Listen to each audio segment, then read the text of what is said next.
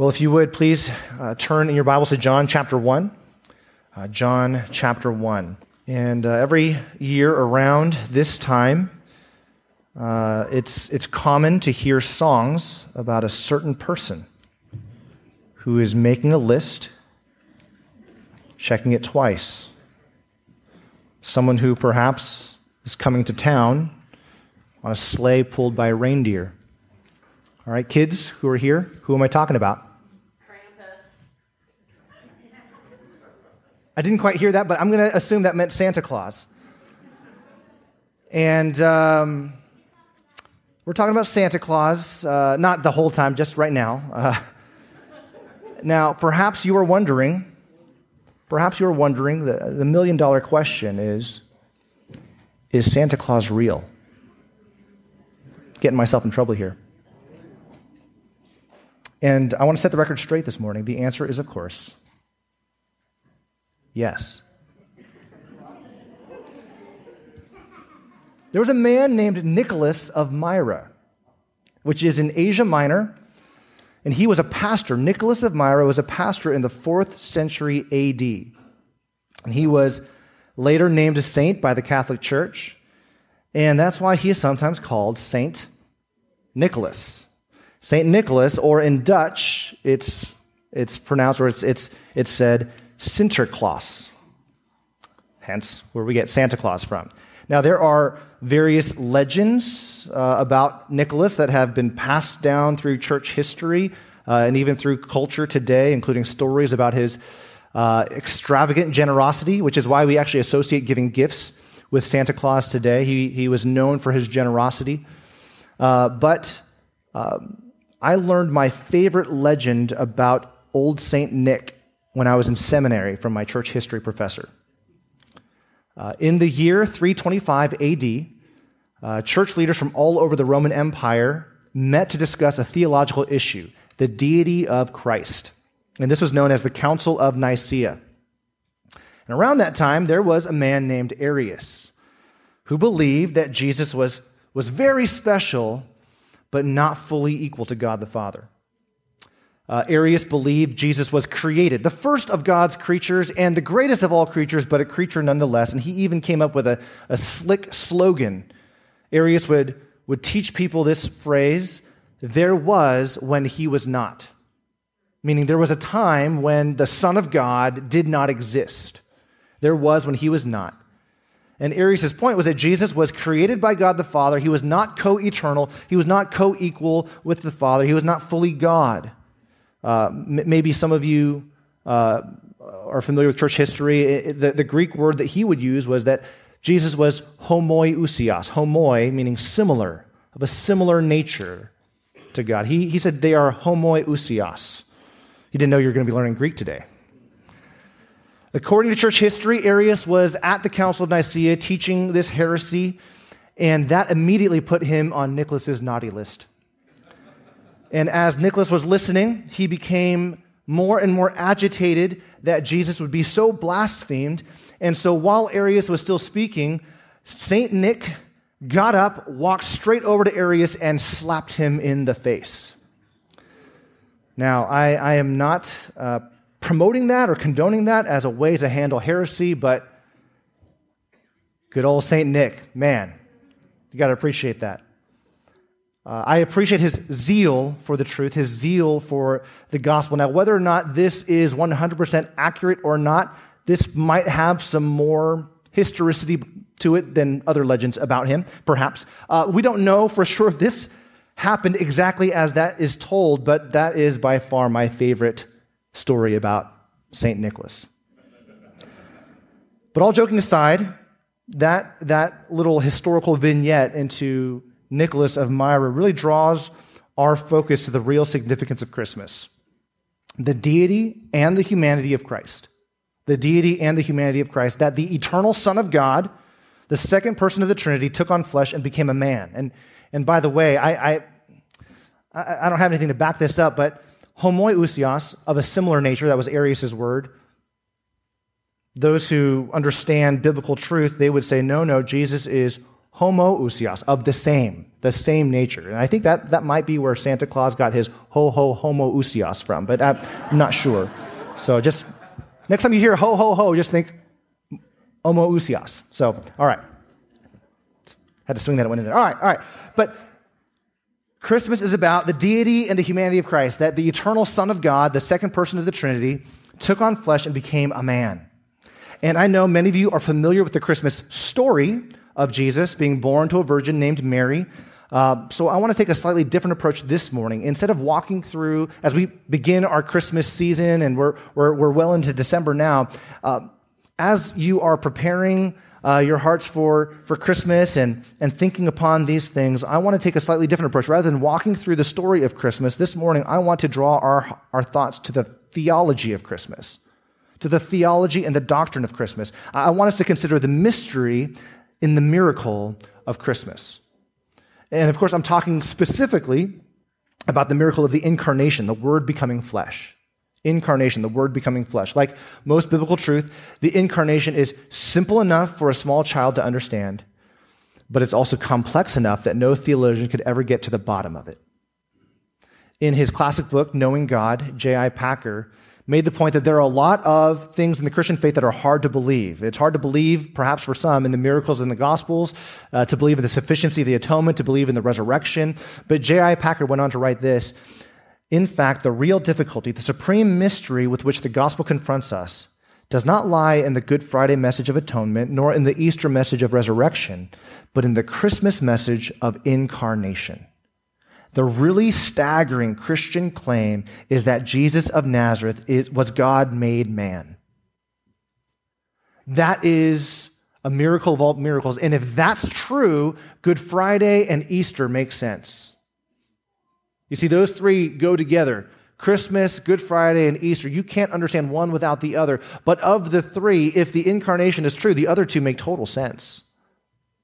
The other two make total sense. But if the incarnation is not true, then the other two make no sense.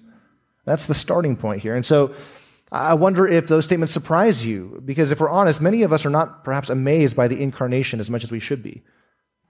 And, and if that's the case, uh, I would perhaps submit to you that Either we don't understand the basics of the incarnation or we haven't thought deeply enough about the basics of the incarnation. And again, maybe you're thinking, I know, I know. The Son of God became a man. So Jesus is truly God and truly man. Simple. Truly God, truly man. And you would be absolutely right. But this morning, I want to challenge your mind. I want to push your heart to wonder and worship more deeply as you consider Christ in his incarnation. If you could put it this way, right? Uh, knowing that Jesus is truly God and truly man, that's, that's good. That's wonderful. That is sufficient. That is like swimming in a pool on the shallow end with your floaties on. I want to push you to the deep end. Not to make you drown, but to push you to worship more deeply. And so, to do that, I want to answer three simple questions this morning. Three simple questions. What is the incarnation? Second, what is so mysterious about the incarnation? And then third, what difference does that make in my life? So, first, what is the incarnation? What is the incarnation? In simplest terms, the incarnation describes how God the Son became a man, how the Word became flesh. And again, I want to read for us John 1 14. John chapter 1, verse 14, it says there, And the Word became flesh and dwelt among us. And we have seen his glory, glory as of the only Son from the Father, full of grace and truth. Now, my, my plan is actually to use this verse as somewhat of a, an outline, as a, as a launching point for the next three weeks leading up to Christmas. And, and this morning, I want to focus on that first part the Word became flesh. The Word became flesh. That's, that's really, in a nutshell, the incarnation. Carn, carnation, that, that's the word flesh there, in, to become, to, to, to become flesh. Now, in verse 14, who is the Word? And to, to figure that out, you have to go back to verse 1. John chapter 1, verse 1 says, In the beginning was the Word, and the Word was with God, and the Word was God. And of course, uh, we understand that this is speaking of Jesus. Uh, the, the Word existed in the beginning before anything was created, and it says the Word was with God, and the Word was God. In other words, He is fully God in his essence and very nature, but he's also distinct from God in some way. This word is God, but he is distinct from God the Father. And, and this is, of course, the Son of God, the second person of the Trinity, Jesus Christ, who is eternally, uh, eternally and fully divine and equal to the Father, but also distinct from the Father. So the Word was with God, and the Word was God. There is a sense in which he is exactly equal to the, to the Father in his divine essence, but he is also a distinct person from the Father. So he is with him, he, is, he was with God, and he was God. And John 1:14 tells us this divine person, the Word, became flesh and dwelt among us. And again, that's the simplest and most straightforward way to describe the incarnation. The Word became flesh. The second person of the Trinity became flesh. In Jesus, the Son of God, who always existed, became a man. And, and Jesus didn't just come and put on flesh as if you can just put on a jacket that you can take off later. In the incarnation, the Son of God became a man so that he is truly God and truly man in one person for now and for all eternity. And so it's been said this way throughout church history remaining what he was, he became what he was not. He remained the eternal Son of God. He remained uh, completely divine, completely omniscient, completely omnipotent. He remaining what he was. He didn't change any aspect of his deity. Remaining what he was, he became what he was not, namely man. Now, in some ways, the, the miracle of the incarnation isn't technically about his birth, but about his conception. Remember in Matthew 1:20, an angel told Joseph, "Do not fear to take Mary as your wife, for that which is conceived in her is from the Holy Spirit." It was a miraculous virgin conception through the Holy Spirit. But as far as we know, I, it would seem that Mary had a natural pregnancy and a natural delivery. So the virgin birth, uh, yes, was special because it was a virgin conception. And we're not told for sure. Perhaps she even had morning sickness or strange cravings. I don't know. But it, was, it, it would seem that it was a, a normal pregnancy and delivery, but it was a miraculous conception. But this virgin birth wasn't just miraculous biologically, this was miraculous spiritually because in this divine act, the divine nature and the human nature were joined together in one person forever. I want you to think about this. At that singular point in history, the infinite took on the finite. The eternal entered time. The creator entered his creation to dwell among us. So that answers in the briefest way the first question what is the incarnation? It is the miracle through which the Word, who was in the beginning, the Word who was with God, the Word who indeed was God, that Word became flesh. And so Jesus is truly God and truly man. That's why we sing those familiar words even this morning. In that song, Hark the Herald Angels Sing, Veiled in flesh the Godhead see, hail the incarnate deity pleased as man with men to dwell, Jesus our Emmanuel. And so he is God in the flesh. He is God dwelling with us. He is God not just uh, pretending to be a man, but God who really became a man. Okay, so, but what's the big deal? How is that such a mystery? That leads us to the second question What is so mysterious about the incarnation? In a sense, it is good enough to know that Jesus is truly God and truly man. And if, if you really think about this, though, there are difficulties and mysteries that start popping up. You see, Jesus is not just God in a bod, he's not just walking around in a human body. This isn't just God in a man, this is Jesus. Uh, Jesus is God as a man. He is fully God. And as early Christians tried to wrestle with how to faithfully express the deity of Christ and the reality of a triune God, they, they used the language of persons and nature. Persons and nature. Again, I know we're talking a lot of theology today, but my, my hope is that this would give you fuel for your heart to worship. Not coal for your stockings, but coal for your heart to worship. So, persons and nature. Person is a question of who, nature is a matter of what. So, who am I? That's a question of personhood. I'm Tranway. That's who I am as a person. What am I? I'm a human. I'm a man. That's what I am as to my nature. So, who am I? Personhood. What am I? My nature.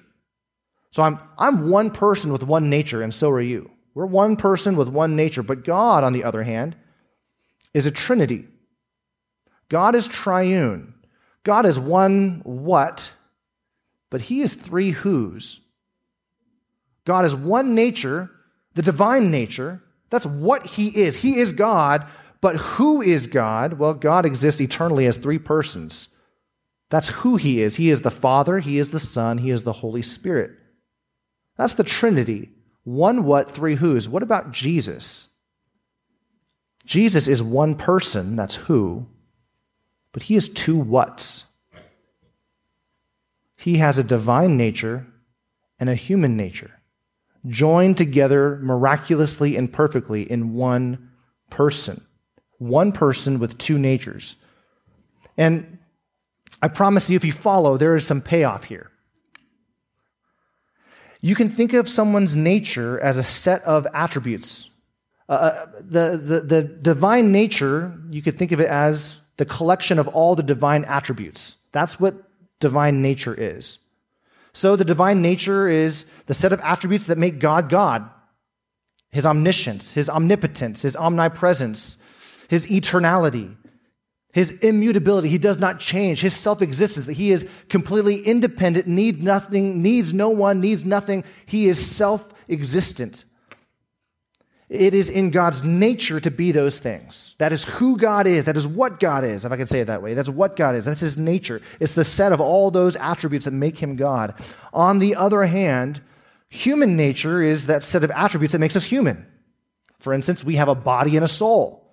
We are finite in time. We are finite in space. We are finite in knowledge. We are constantly changing. We are dependent creatures. It is in man's nature to be those things. So, again, I'm one person with one nature. I'm, I'm, I'm a human. I have all those limitations of body and soul, finite in time, finite in space. But Jesus is one person with two natures. He has a human nature and a divine nature. That makes Jesus one who possesses all the divine attributes and all of the human attributes at the same time in such a way that it does not conflict with one another. Jesus is omnipresent because of his divine nature, and yet he is finitely somewhere. Even now. Like Jesus is somewhere. And you think, well, yeah, he's in my heart. I asked him into my heart. Yeah, yeah, yeah, that's, that's true. Ephesians talks about it that way. But there's a sense in which Jesus, resurrected with a body, is somewhere because he's forever the God man now.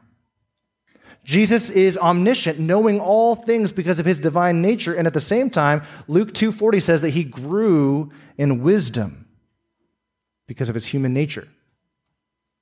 His human nature doesn't make him less divine. His divine nature doesn't make him less human. He has to be fully God and fully man. He has to be truly God and truly man because both were required for him to accomplish what he had to accomplish.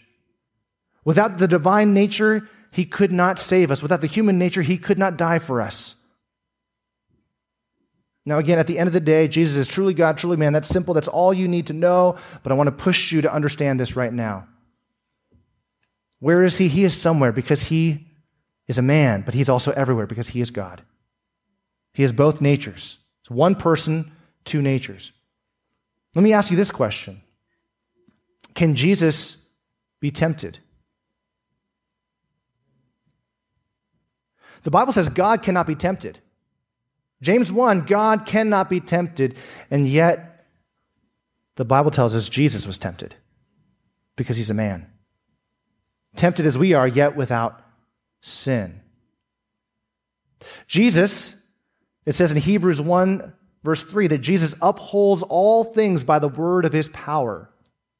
He upholds all things by the word of his power. But Jesus got tired and napped. I want you to consider this. Even while he was in his mother's womb, and his body was dependent upon his mother's body for, for sustenance, for life, he was still, even then, upholding all things by the word of his power. He was, even then, in his divine nature, upholding his own mother as she was sustaining him physically in his human nature. And it's not like he was two different people caught in one body. He is one person perfectly with both natures. As a baby, he couldn't talk. He couldn't even feed himself. He was, humanly speaking, helpless. He had to learn to walk and talk, but at the same time, he was still unchanging, sovereign, almighty God of the universe. He wasn't any less God because he was human. He wasn't any less human because he was divine. He was perfectly both. That's why Colossians 2 9 reminds us that in him, in Christ, the whole fullness of deity dwells bodily. Hebrews 1 3 says, In him, uh, the radiance of the glory of God and the exact imprint of his nature is all in him. He cannot be tempted, and yet Hebrews says that Jesus was tempted in all things Let me up the ante a little bit. How do you apply this to his death? Can God die? Can God die? No way. No, no, no way can the God of life die. But Jesus is God. And Jesus died. Jesus as a person died. Jesus is God, and as the God man, as God in human flesh, Jesus died. Now, God cannot die, but Jesus died. His divine nature cannot die. His divine nature is not, does not become weak in death. It, it, his divine nature doesn't temporarily stop in death. He didn't stop sustaining the universe by the word of his power for three days while he was in the tomb, but he died. Do you see the mystery here? Do you see the, the, the, the, the, walls we come up against in terms of our human understanding. We, we often sing these words. I don't know if you've ever thought about them. In that song, Come Behold the Wondrous Mystery, which we will be singing uh, during communion, there's this line that, that just makes me stop and wonder every time. There's a line that says, Slain by death, the God of life. Do you realize how amazing and miraculous that is? That He, the God of life, could somehow be slain by death. If Jesus is not man, he could not die. But if Jesus is not God, his death could not save us. Jesus had to be God, Jesus had to be man in order to save us. If he did not become truly man, he could not truly save us and die in our place. If he was not truly God, then his death would not have been sufficient to pay for the sin of the world. But because he is the Word made flesh, God incarnate, he is able to do what would otherwise be impossible. Because he is a man, he dies in our place. And because he is God, he can take the infinite wrath that we deserve. You know, this idea of him being one person in two natures is something that people wrestle with, that, that Christians through the ages have struggled with. And there have been all manner and all kinds of heresies that have come about to try to explain this better. One of the interesting things about church history is that oftentimes, oftentimes, the, the wonder and mystery of God's revelation pushes people to say, I want to make it make sense. I can't I can't deal with one person, two natures. I can't deal with Jesus, truly God, truly man. So people come up with different ideas. Maybe his humanity was just kind of pretend. That's a, that's a heresy. Maybe he wasn't truly fully God. Maybe he set aside some of those attributes when he died. Nope. Oftentimes, people trying to tame God, make God, make make Jesus more understandable, more palatable, more, more rational, we end up in heresy. Instead, we have to stop and wonder and say, God, you have done an amazing work. Jesus is fully God, fully man, and it could be no other way. I, I love how uh, in, in 451 AD, there was the Council of Chalcedon. I know some of you are thinking, this is a lot of church history. It's fascinating stuff. At the Council of Chalcedon, they were discussing the deity of Christ and the, the, the, dual nature of Christ in one person. And they said that Jesus has the divine nature and the human nature without change, without confusion, without division, and without separation. It wasn't like they mixed the two and it, he was this mixture of God and man. No, there was no confusion. Fully God, fully man. There was no change in either one. There's no change in the divine nature. There's no confusion, no mixture, but there's also no separation. He is completely one person. So, how does this all work? It's a miracle of miracles. It's a miracle of miracles. Uh, that's why one theologian, Wayne Grudem, put it this way. Wayne Grudem said this By virtue of union with Jesus' human nature, his divine nature somehow tasted something of what it was like to go through death. The person of Christ experienced death. Moreover, it seems difficult to understand how Jesus' human nature alone could have borne the wrath of God against the sins of millions of people. It seems that Jesus' divine nature had somehow to participate in the bearing of wrath against sin that was due to us. Though scripture nowhere explicitly affirms this. Even though Jesus' divine nature did not actually die, Jesus went through the experience of death as a whole person, as both human and divine natures somehow shared in that experience. Beyond that, Scripture does not enable us to say more. Do you see this sense of wonder and amazement? You see, it's not at all surprising that Jesus, the God man, would rise from the dead. He is God after all. What's shocking in the first place is that the incarnate author of life would die in the first place. And, and this is why J.I. Packer would say the, the, the really staggering and supreme mystery is not in the resurrection or in Good Friday, but in Christmas, that God would become a man in this way. If Jesus is man, it's not surprising he would die. If he is God, then it's not surprising he would rise. What's difficult to understand is that he can truly be both, but praise be to God that he is. So there, there is a profound mystery here, and we've only scratched the surface this morning. That's what the incarnation is. That's, that's why the incarnation is mysterious. But, but now, this third point to bring it home what difference does the incarnation make in my life? What difference does the incarnation make in your life? Well, first of all, if we understand the incarnation, we we gain a, a, humble confidence in prayer. I want you to turn your Bibles to Hebrews near the end of your New Testament, Hebrews chapter 4.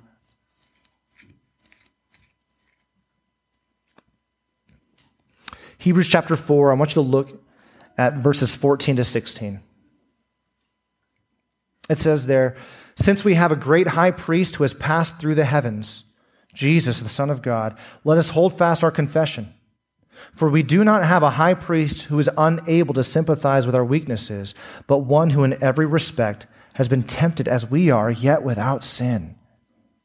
Let us then with confidence draw near to the throne of grace that we may receive mercy and find grace to help in time of need because of the incarnation, because he didn't just pretend to be a man, but because Jesus became a man, because the Son of God became a man and lived through this life in a fallen world, experiencing temptation.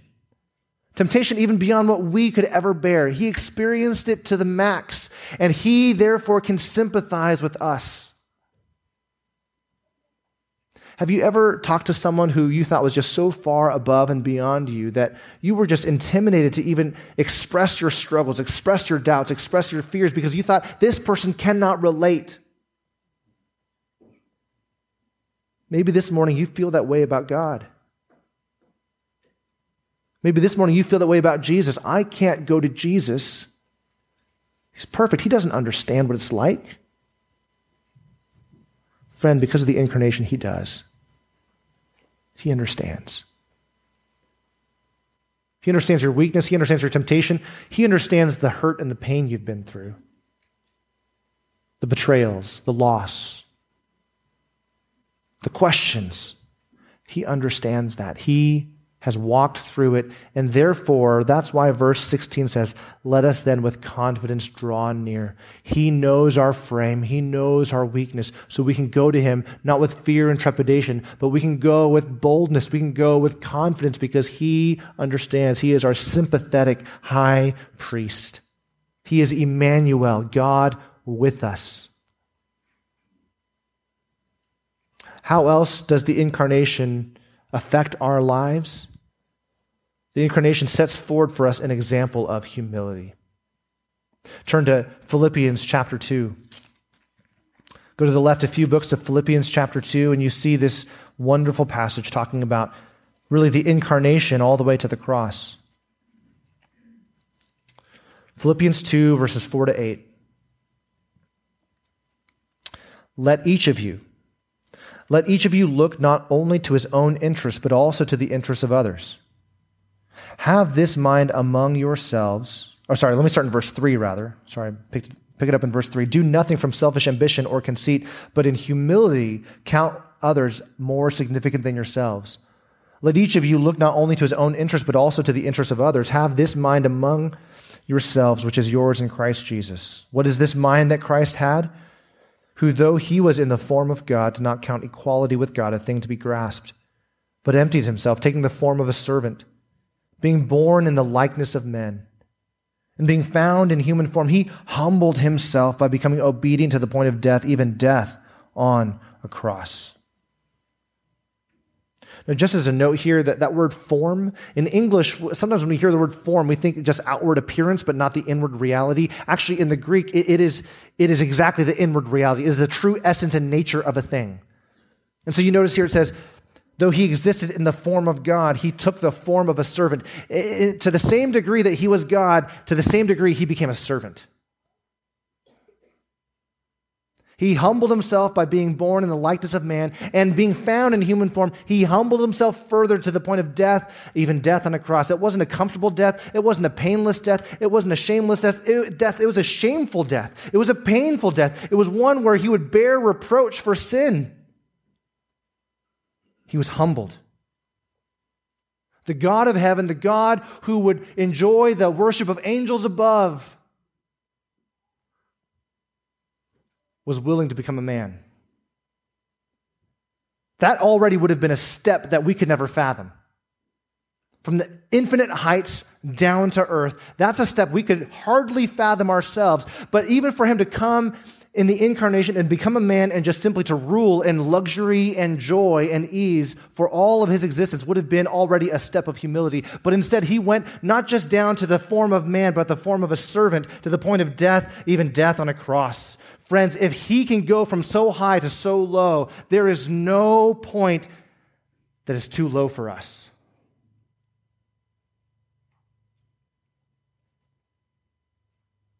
It is hard to look down on anybody else if you're kneeling at the foot of the cross as Christians, as, as those who have trusted in the crucified Savior, we ought to be, of all people, the most humble because we follow a Savior who is humble. One last verse, one last verse. The incarnation also serves as a motivation to be gracious and generous. Gracious and generous. Look at 2 Corinthians chapter 8, verse 9.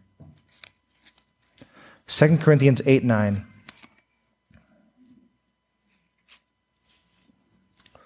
In this section, Paul is writing to the Corinthian church about, about giving. And as Paul often does, he doesn't just give commands with no explanation. He gives a theological reason. He gives a, a, a, doctrinal reason for his commands. And here in 2 Corinthians 8 9, he says these words For you know the grace you know the grace of our Lord Jesus Christ, that though he was rich, yet for your sake he became poor, so that you by his poverty might become rich. I, I love even the word choice there in verse 9. It doesn't say, for you know the example of our Lord Jesus Christ. It's not merely an example for you to follow. He says, For you know the grace of our Lord Jesus Christ. You know the grace that you yourself have experienced. It's not just an example to follow, it's a grace to be received. You yourselves know the grace of our Lord Jesus Christ, that though he was rich, yet for your sake he became poor, so that you by his poverty might become rich. The one who is infinitely rich became poor for you and for me. And that happened in and through the incarnation. Began at the incarnation and ultimately was finished at the cross. We can, perhaps you can wrap your mind around someone who is rich and powerful today having some humble beginnings, right? You, you hear those rags to riches kind of stories. Someone who had nothing and started some company in their garage and becomes this, this, this trillionaire or whatever it is. You, you, you hear these stories. But what's completely unthinkable to us is for someone to, someone to do the opposite, to, to go from having absolutely everything to willingly, voluntarily, to joyfully give it all up. We're, we're familiar with rags to riches stories, but we have no category for a riches to rags kind of story where one does so voluntarily for the sake of someone else. But that's what Jesus did for our sakes. if I could put it this way, Jesus, the one who is infinitely rich, the one who, is, who, who has far more riches than, than we could ever fathom, Jesus, the divinely, infinitely rich one, bankrupted himself for you and me for, for those of us, for all, of us who are poor and needy. He bankrupted himself for our sakes, that we, by his poverty, might become rich in him. Spiritually rich, having forgiveness, having the spiritual blessings of Christ. You know, it, it just it strikes me sometimes to think about the, the way that, that Christ came into the world, where there was there's no room for them. He had to be born and laid in a manger. And when I think about that compared to labor and delivery rooms today, it's just amazing. It's, it's amazing. And I can't even think, I can't even imagine if, if you were royalty, what kind of treatment would you get? What, what kind of, oh, you'd have all the, all the niceties, all the luxuries, the best doctors in the world, everything's clean, everything's sterile. Because you're the king, you're the queen, you have it all.